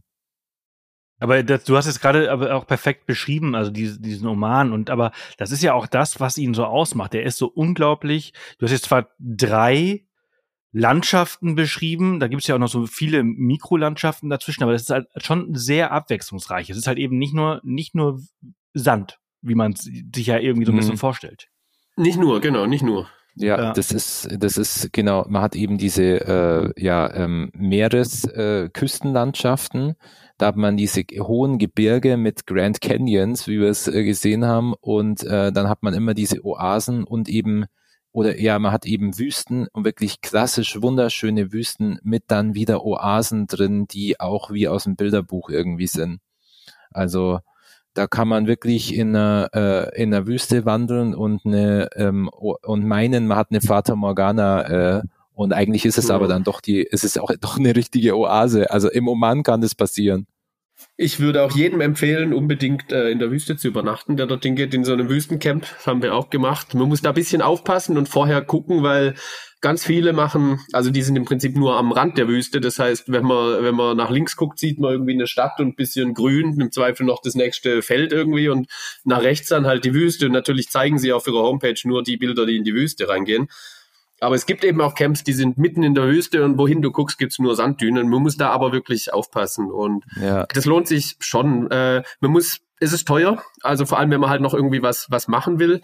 Also man braucht eigentlich ein eigenes Auto, was übrigens auch super viel Spaß macht, durch die Wüste zu heizen. Wir sind dann zwar mal stecken geblieben, aber wir wurden dann auch wieder ausgegraben. Also alles okay. Ähm, also, ja. Und sonst bieten die halt an, einen zu holen in Bidia und dann hinzufahren, aber das lassen sie sich sehr gut bezahlen. Also das kostet dann für eine halbe Stunde Fahrt hin und zurück für zwei Leute gleich mal weit über 100 Euro. Also es ist dann schon das gut, so ein Auto zu haben. Genau, ja. also allein da hat sich das Auto gelohnt und wir haben eben, ich habe relativ lange recherchiert und dann wirklich ein Camp gefunden, das halt wirklich in der Wüste ist, aber eben, wie gesagt, schwer erreichbar. Und auch äh, die, die Anfahrtsbeschreibung war auch nicht so ganz ideal. Äh, also, dass wir irgendwie dann auf Google Maps gesehen haben, okay, also theoretisch müsste das Camp genau hinter der Düne sein. äh, und wir dann die Idee hatten, okay, lass uns einfach mal über die Düne drüber fahren. Das ja, war dann nicht geklappt. im Endeffekt nicht so clever, weil irgendwann war die Steigung der Düne doch zu zu krass und äh, ja und der Sand äh, hat sich so unter die Reifen ja, das Auto hat sich mehr oder weniger eingegraben. Und äh, wir sind dann, dann ausgest äh, ausgestiegen und haben dann zu Fuß äh, das, das Camp erreicht. Ja, also wir sind dann über die Düne gewandert und es war tatsächlich hinter der Düne das Camp, ja, aber ähm, Genau, also wir waren. Aber ihr hättet drum rumfahren müssen. Wir ja, hätten ja. um die Düne rumfahren müssen, genau. Aber wir wollten das hm. ja mal auch mal ausprobieren äh, mit dem äh, Dune-Bashing, wie die das da nennen. Ja, ähm, genau. Das verkaufen die auch teuer mit, mit vier mal vier äh, über die Dünen heizen. Äh, also wir haben es probiert. Ähm, aber ich kann es, also ich würde es nicht unbedingt empfehlen, mit dem äh, mit dem Mietwagen zu machen und auch nicht muss auch vielleicht nicht unbedingt mit dem Geländewagen sein, aber mit so einem Quad. Äh, also wir haben dann in dem Camp äh, äh, Quads ähm, bekommen und das war echt so eins meiner Highlights geil, der ja. Reise. Ja, also einfach ähm, da fährt, da fährt eben dann so ein Guide äh, vorne weg und dann fährt man hinten nach und dann kann man wirklich ähm, also über die Dünen drüber fahren, äh, die Dünen so touchieren, äh, also es ist mega. Wir haben dann auch äh, den Sonnenuntergang noch gesehen, der eigentlich immer besonders ist in der Wüste. Und wir wollten ihn sehen, weil wir haben anderthalb Stunden Quad gebucht. Ich würde auch jedem empfehlen, so eine halbe Stunde ist einfach zu wenig, ja, weil da fährt man irgendwie gerade los und dann ist schon wieder vorbei. Anderthalb Stunden war super mit Sonnenuntergang. Leider war dann ausgerechnet da, wo die Sonne untergeht, Wolken an der Wüste. Das war ein bisschen schade, deswegen haben wir nicht gesehen. Dann haben wir beschlossen, okay, komm, wir machen dann Sonnenaufgang mit dem Kamel am nächsten Morgen. Äh, haben uns super gefreut, sind dann um, ich weiß es nicht, 5 Uhr 15 oder sowas natürlich aufgestanden und da habe ich äh, auch die Kamele gewort, ja, gewartet. Da habe ich auch an dich oh. gedacht, Sebastian, weil ich weiß immer, äh, wie, ähm, wie Line und, und, äh, und du, wie ihr immer so Sonnenaufgangsfanatiker äh, seid und immer, ja, wir stehen um 4 Uhr auf und der Sonnenaufgang ist das Geilste. Und da habe ich echt an dich gedacht und habe mich auch so motiviert, ähm, da wirklich im Dunkeln, im, in der Kälte, in der Wüste aufzustehen. Und genau. Also es ja. war verdammt kalt, ich war viel zu, viel zu wenig angezogen. Hast du ja auch keine Jacke gehabt, ne? ja, die Jacke war das, weg. Meine Jacke war weg und die Wolken waren dieses Mal da, wo der Sonnenaufgang war. Das heißt, diesen haben wir leider auch nicht richtig gesehen, ja, weil es ja. bewölkt war. Und ich habe gefroren wie so ein, also ich habe gezittert, dann habe ich halt irgendwann, haben wir uns dann ja hingesetzt für, das, für den Sonnenuntergang. Ich habe mich dann ordentlich an das Kamel gekuschelt. Das hat, das strahlt nämlich viel Wärme ab, so ein Kamel. Ich glaube, dem hat's auch gefallen. Ähm, also der, der Sonnenaufgang war dann auch so ein bisschen ein Flop. Aber eben das Kamel hat sich gefreut, ein bisschen Zuneigung zu kriegen. Und äh, zu mir war dann wieder warm und dann sind wir eben wieder zurück und ja, also ich muss, ich muss dazu sagen, also ich, ich, ich liebe äh, Sonnenaufgänge, wenn sie erfolgreich sind. Ich hasse sie, wenn das halt eben äh, dann eben genauso ist, dass du dich halt umsonst irgendwie äh, da gequält hast, aufzustehen. Aber grundsätzlich habe ich selten äh, es bereut, äh, früh aufzustehen, weil irgendwie ist es ja dann doch was Besonderes. Ja, es war was definitiv. Was ich würde es auch wieder tun. Nur natürlich bisschen schade, dass erst der Sonnenaufgang und dann der Sonnenuntergang, also beide ja. einfach nicht geklappt haben. Ja, klar. Und nachts der Sternenhimmel war auch nicht so toll, weil es eben einfach dann recht bewölkt war. Ja, und, ja, ja. Das, ja. das ist natürlich dann halt wirklich doof und, und bisschen, frech, ne? Ja. ja. Aber wie, wie lang sind wir auf dem Kamel geritten, Deo? Boah, also fast zwei Stunden würde ich sagen. Also, also mit, mit einer halben Stunde Pause halt beim Sonnenaufgang, ja. Genau, also wirklich dahin eine Dreiviertelstunde und zurück eine Dreiviertelstunde und äh, also man nimmt dann auch Souvenir mit, also äh, zwei Wochen später, naja, das ist vielleicht jetzt übertrieben, aber äh, man spürt seinen Hintern noch tagelang, ja. Ja, ja, das ist wirklich nicht so bequem. Ich habe das mal in der Sahara gemacht, in, äh, in Marokko, äh, auch so auf so einem Kamel. Äh, unser Highlight war dann ein Sandsturm.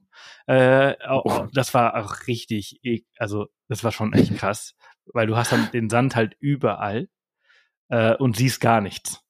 Also es war halt so krass, dass wir halt das Kamel vor uns nicht gesehen haben und dann immer so, okay, scheiße, wo ist denn jetzt der Guide und so, äh, wo müssen wir denn jetzt hier lang? Weil es ist ja am Ende, nach einer Weile sieht ja alles gleich aus. Du weißt ja gar nicht mehr, wo Norden, Süden, Westen ist und wo du gerade herkommst. Stimmt, ja. Du hast nur dein Kamel und bist halt irgendwo im Sandsturm unterwegs. Ja, nur dass das Kamel halt irgendwie ein paar Wochen ohne Wasser aushält und ich halt nur ein paar Stunden. ja, das kann, ja. Und der, der Sturm hat dann aufgehört oder, oder wie habt ihr wieder zurückgefunden oder der Guide wusste? Ja, ja, ja, ja, das war dann, das war, also es war jetzt nicht super kurz, aber es war auch nicht so mega lang und ja, der, der Guide, der macht das ja irgendwie täglich, der wusste, der konnte da blind irgendwie durch, durchleiten, aber ähm, das war schon, das war schon krass das ist immer, äh, das, deswegen bin ich da immer skeptisch, wenn die sagen, ah, fahr einfach in die Wüste, äh, wir finden schon wieder raus, weil wir können ja den Spuren nachfahren. Ja, ja, genau. Ja. Bis halt der, bis halt der Wind so richtig krass weht oder so ein Sandsturm kommt und dann siehst du halt eben halt nichts. Das ist halt so wie wenn du halt im Schneesturm unterwegs bist äh, und äh, nach einer, also wenn es ein richtig krasser Schneesturm ist, siehst du halt nach einer halben Stunde schon gar nicht mehr, wo du hergekommen bist. ja.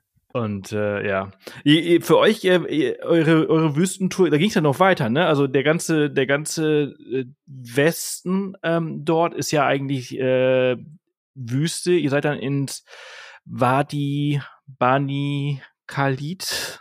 Genau, das ist, also dieses genau. Wadi Bani Khalid, das ist ähm, so ein vielleicht somit das bekannteste Wadi, also äh, so Wadi als Erklärung, Wadi bezeichnet man eben so eine Art äh, äh, Oase, die meistens in ja so ein bisschen so schluchtartig ist. Also das sind halt meistens irgendwie so äh, Felsen und dann entspringt irgendwo, kommt eben das Wasser aus den Bergen äh, und äh, dadurch entstehen dann da so kleine Pools oder kleine Teiche und da ist dann alles eben grün und äh, türkisblaues Wasser und außenrum ist eben Wüste oder einfach karge Landschaft. Und äh, so ein Wadi äh, wollten wir dann eben auch auf jeden Fall sehen und dieses Wadi Bani Khalid ist eben da in der Nähe und ist halt so, äh, ja, äh, wenn man googelt, ist es so das Number One äh, Wadi. Aber wie, wie fandst ja. du das, Leo?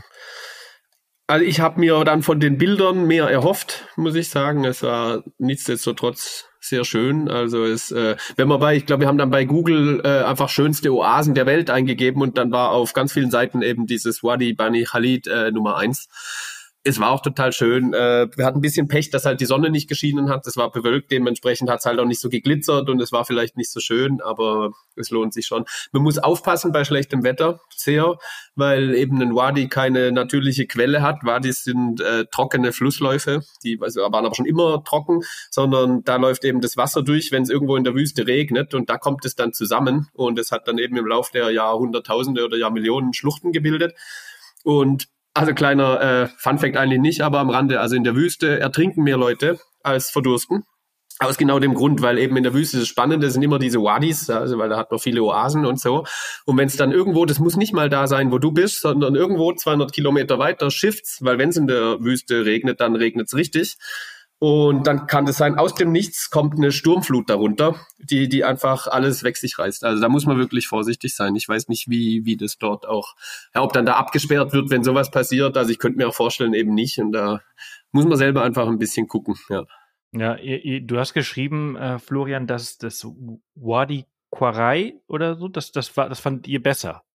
Ja, das ist vielleicht so ein Geheimtipp. Ähm, also ähm, dieses Wadi Bani Khalid, find, ich finde es wirklich überbewertet, weil äh, also man kommt dann hin und da, die haben halt schon für den für den Tourismus einfach da bestimmte äh, Sachen hingebaut, so eine Art Visitor Center und dann, ich glaube, man konnte sogar mit einem Boot da fahren auf diesem äh, auf die auf dieser auf dem Wasser, oder? Ich weiß nicht mehr genau. Bin ich mir nicht mehr sicher. Also äh, würde mich aber nicht wundern, ja. Also ich war also würde ich also würde ich echt nicht empfehlen und ich habe dann später noch ein, äh, ein wesentlich cooleres Wadi gefunden.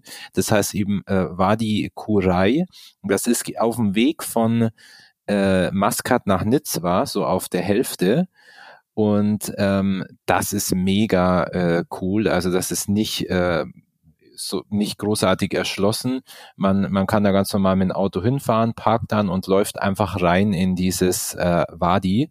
Immer, immer so einem ähm, dem Wasserlauf entlang. Also das ist auch, die haben im Oman so natürliche Bewässerungssysteme, die heißen Falaj. Und da ist eben, das ist so eine Art Wasserrinne, wie die dann, äh, die die zum Bewässern nutzen. Und das, man läuft dann immer diesem äh, Falaj äh, nach und kommt eben nach und nach dann immer weiter rein in, in die Berge und dann kommen ganz natürliche ähm, Pools mit teilweise kleinen Wasserfällen, in denen man dann äh, schwimmen kann. Und das ist mega gut. Also absoluter Geheimtipp. Wadi Kurai. Das hört sich cool an. Ich habe übrigens, ich, ich, nutze ja bei mir bei Google Maps, habe ich ja die ganze Welt ist ja voller Sternchen und Orte, die ich halt mhm. besuchen möchte. Wadi Sharp das ist äh, gar nicht so weit von diesem äh, Wadi Bani Khalid. Ähm, das soll auch richtig cool sein. Das ist näher an der Küste. Warum, weiß ich nicht. Ich habe es hier nur markiert. Ich dachte, mhm. ich erwähne es einfach mal. Vielleicht ist es für den einen oder anderen interessant. Das ist sehr, das ist sehr bekannt. Genau, das ist auf der anderen Seite von dem Bani Khalid, also von von Maskat Richtung Küste entlang. Dann kommt man zu genau. diesem äh, Wadi Shab. Das ist sehr bekannt. Also ich, ich ah, war okay. selber nicht. Ich weiß nicht, wie äh, wie das ist, aber ist, ist es bestimmt auch toll.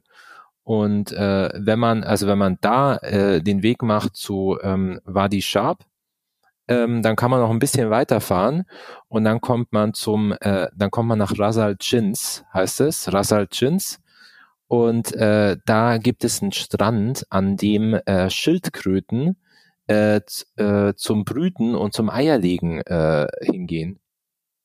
Ganze Jahr?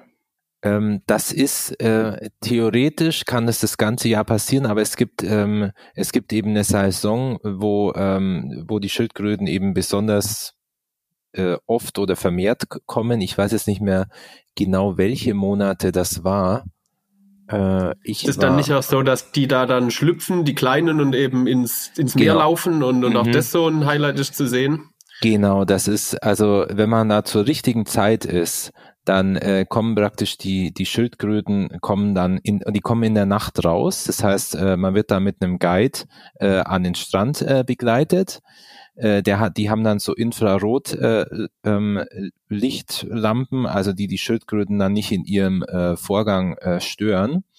Und äh, dann, dann ist da wirklich diese riesige äh, Schildkröte, die dann da so ein Loch gräbt und dann da, also äh, Dutzende von Eier da reinlegt. Also das ist gerade, also das, das läuft nur so aus der aus der Schildkröte raus, ja. Also die die purzeln da äh, so hinten raus und fallen alle in dieses Loch eine riesen Menge an weißen kleinen Eiern und äh, irgendwie, weil anscheinend ähm, nur ein ganz, also ganz mini Bruchteil von diesen äh, von, also von diesen Eiern überhaupt überlebt. Und aus denen schlüpfen dann eben kleine äh, Babyschildkrötchen und die äh, äh, genau finden dann ihren Weg äh, irgendwie ins Meer. Also, die wenigsten. Die meisten werden auch gefressen, bevor sie es erreichen. Ja, ja, genau. Das, das ist ja bei Schildkröten ist das ja, ja, allgemein so, dass sie halt ja. äh, am Strand äh, richtig viele Feinde haben und dann halt auch äh, in den ersten Kilometern im Wasser und, und Vögel aus der Luft. Ähm, deswegen äh, kommen so viele auf die Welt, aber so wirklich ins erwachsene Alter schaffen es nur ganz, ganz wenige Schildkröten. Ja. Ähm, eure Reise, wenn ich das richtig erkenne und in Erinnerung habe, ist dann auch mehr oder weniger zu Ende. Ihr seid dann zurück nach, nach äh, Maskat. Genau. Und ähm, aber noch nicht zu Ende im Oman, sondern ihr seid dann auch runter in den Süden, ne? Nach Salah. Ja, also also Leo musste dann ich nicht mehr, äh, ja. genau, Leo muss äh, ist dann zurückgeflogen und ich bin dann äh, noch in den Süden von Oman geflogen mit einem Inlandsflug, also nach Salala. Ähm, weil, also, weil eben ins, ähm, in Salala, da gibt es äh, in, den, in der UNESCO-Welterbestätte, äh, die heißt ähm, Land of Frankincense, also äh, Land des Weihrauchs. Und ähm, die, der Oman ist nämlich eine der Hauptproduzenten äh, ja, Produzenten auch von Weihrauch und hat eben auch in der Historie ähm, Weihrauch äh, ja exportiert und damit eben äh, auch früher Geld gemacht. Und deswegen ist das auch ein Kulturgut eben im Oman, Weihrauch. Also äh, für alle, die am Flughafen in Maskat ankommen und sich wundern, was da so komisch riecht, es ist Weihrauch. Also die haben auch äh, im Flughafen zum Beispiel so äh, Weihrauch-Dispenser. Äh, also das ist wirklich wie, wie, wie so ein äh, Luftbefeuchtungsgerät, nur dass da halt Weihrauch drin ist. Und dann riecht überall nach Weihrauch. Das geht automatisch. Und äh, man kriegt dann auch überall Weihrauch und die haben eben einen, eines der ähm, ja hoch, also ja, die, der Weihrauch aus dem Oman hat weltweit mit äh, die beste Qualität. Äh, und dieses, da wo der herkommt, das ist dieses Wadi äh, Davka, heißt das. Und die, da sind irgendwie die optimalen Bedingungen für diese Weihrauchbäume. Ja, also dieser ähm, äh, Weihrauch, das ist im Grunde das äh, Harz dieser Bäume und äh, die, die brauchen eben ein ganz besonder, besonderes Klima, um äh, da um zu wachsen und dann möglichst viel Weihrauch zu produzieren. Und je weißer dieser Weihrauch ist, umso reiner und umso besser ist die Qualität. Also wenn mal jemand Weihrauch kauft, umso heller, umso weißer der ist, umso besser ist die Qualität. So erkennt man das. Und ähm, im äh, in Salada kann man äh, eben diese historischen ähm, Häfen, also den historischen Hafen, über den der Weihrauch dann in, in die ganze Welt exportiert wurde, aber auch eben äh, diese Städte, die von dem Weihrauch, also die Überreste, die archäologischen Überreste von den Städten, die von dem Weihrauchhandel gelebt haben, äh, eben besichtigen. Da gibt es auch ein Museum dazu. Äh, und äh, da gibt es eben auch Tempelanlagen und äh, ja, so eine, so eine ähm, eine alte, äh, die Überreste einer alten Zivilisation. Und das ist da auch nochmal sehr interessant zu sehen. Ja. Ich habe, ähm, während du das so erzählt hast, äh, bin ich hier in Talala auf Google Maps und fahre da so rum. Ähm, und es ist echt, echt unglaublich, wie anders das aussieht, ne? Wie wahnsinnig grün und wie tropisch das da ist. Ja, die haben, die haben eben anders. Ausläufer vom indischen Monsun der eben aufgrund der geografischen Lage dort äh, dort auch noch Ausläufer hat. Deswegen ist da eben sehr tropisch mit alles grün und Kokosnüssen, viel Nebel. Das liegt die am haben, Monsun. Die haben eben im, äh, also die haben so eine Monsunzeit und da regnet es halt dann wirklich nur. Und, äh, und da ist auch dann das, was äh, Leo auch vorher meinte, so manche Wadis sind da auch unter Wasser dann. Ne? Also da, das sind die Wege und alles ist da überflutet irgendwie. Und das ist eben genau im Sommer, wenn wenn es im Norden 50 Grad hat, dann fliehen viele in den Süden, wo es dann eben kühler ist und die ganze Zeit regnet. Das finden die da dann toll. Okay, also deswegen ist halt eben auch der, ähm, was hast du vorhin gesagt, Oktober, November ähm, und äh, Februar, März so eine gute Zeit, weil äh, die restliche Zeit halt ist eventuell dann verregneter ist äh, im Land. Genau. Und, also heiß und, und Regen. Heiß im Norden und Regen im Süden. Und das ist dann zwar für den Inlandstourismus ist, ist der Süden zwar gut, aber für, für uns jetzt äh, haben wir natürlich nicht so viel Lust, dann irgendwie im Regen zu sitzen. Und ist eben schon, genau, und ist eben sehr tropisch. Also ich habe es dann echt genossen, auch äh, die äh, äh, überall am, am Straßenrand werden Kokosnüsse verkauft äh, und ähm, äh, ja, und Bananen und frisches Obst und es ist halt so, so, äh, ja, fast wie, keine Ahnung, fast wie auf den Philippinen dann. Was, wenn ich jetzt nicht äh, Weihrauch interessiert bin, was, was mache ich dann in Salala? Also viele, ähm, weil das war natürlich äh, im Norden ist halt schon, wenn man so eine Oman-Reise macht, das ist halt schon äh, anstrengend auch, ne, weil man, man wandert viel, äh, man hat diese ganzen kulturellen Einflüsse, man sitzt dann viel im Auto, weil man macht ja Roadtrip und äh, viele fliegen dann halt noch in den Süden, um einfach ein bisschen zu entspannen. So Strände, es gibt wunderschöne Strände äh, und ähm, man kann eben äh, ja äh, relaxed ein bisschen am Strand, geht schnorcheln. Es gibt auch Schnorchelgebiete, man kann da tauchen gehen. Ähm, und, so, und es gibt eben äh, auch äh, unglaublich schöne Wadis, äh, in die man eben dann auch wandern kann und Ausflüge machen, wie zum Beispiel das äh, Wadi Darbat. Ähm, da, in, da war ich noch, das war echt äh, traumhaft. Also da fließt wirklich das Wasser so äh, terrassenartig äh, in so einen äh, Pool, in dem ich auch schwimmen war. Also äh, das ist auch landschaftlich echt äh, traumhaft und ist einfach noch, ist irgendwie entspannender und äh, einfach von der, vom Klima her, von, vom Essen her, von, vom Obst her ist es so ein bisschen, äh, ja, ähm, Wellness dann in, in Salada. ja, okay, sehr, sehr cool. Ihr zwei, vielen Dank für, für eure Zeit äh, heute Nachmittag, äh, dass ihr euch die Zeit genommen habt, um mit mir und uns äh, eure Rundreise durch den Oman zu besprechen. Hat sehr, sehr viel Spaß gemacht. Sehr kurzweilig. Florian, bis ganz bald und äh, Leo, wenn du noch eine Reise äh, hast, äh, gerne wieder. Wenn es mich mal irgendwo hinzieht, dann, äh, dann gebe ich natürlich Bescheid. Also ich bin da auch so ein Kandidat irgendwo eben, was weiß ich, vielleicht lande ich mal irgendwo mit einer Ziege, wer weiß. Also. ja, vielleicht, vielleicht muss, muss ich dich doch nochmal auf den Ziegenmarkt bringen, dass du da, also du ich glaube schon. Ja. Ich glaube schon. Ich habe da den Narren gefressen, ja. Du warst ja echt enttäuscht, dass du da keine Ziege oder kein Schaf kaufen konntest. Das habe ich dir angesehen. Ja, ich war schon ein bisschen enttäuscht, ja. ja. Sehr schön. Super, ja, vielen, danke vielen dir Dank. auch, Sebastian. Bis bald, ne? Vielen Ciao. Dank, ja. ja. Tschüss. Ciao. Und damit kommen wir zum Ende unserer heutigen Folge. Ich hoffe, du hattest genauso viel Spaß beim Zuhören, wie ich es hatte, mich mit Florian und Leo über ihre Reise zu unterhalten.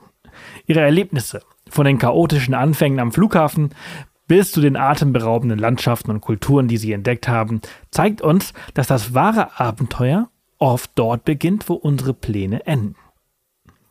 Die Geschichte von Florian und Leo ist ein wunderbares Beispiel dafür, wie Reisen unsere Sicht auf die Welt bereichern und uns mit unvergesslichen Erinnerungen füllen kann. Ihre Begegnungen, die kleinen Pannen und die großen Entdeckungen, all das sind Momente, die das Reisen so einzigartig und wertvoll machen. Oman steht bei mir auf jeden Fall sehr weit oben auf der Reiseliste. Und bevor wir uns verabschieden, möchte ich dich bitten, unseren Podcast zu abonnieren, falls du es noch nicht gemacht haben solltest, ihn mit deinen Freunden zu teilen und vielleicht sogar eine Bewertung zu hinterlassen. Deine Unterstützung ist entscheidend, damit wir weiterhin solch inspirierende Geschichten und Abenteuer wie die von Florian und Leo erzählen können. Danke, dass du mit uns auf dieser Reise warst. Bis zum nächsten Mal, wenn wir wieder spannende Geschichten aus allen Ecken der Welt mit dir teilen. Bleib neugierig, offen für Neues und lass dich immer wieder auf unerwartete Abenteuer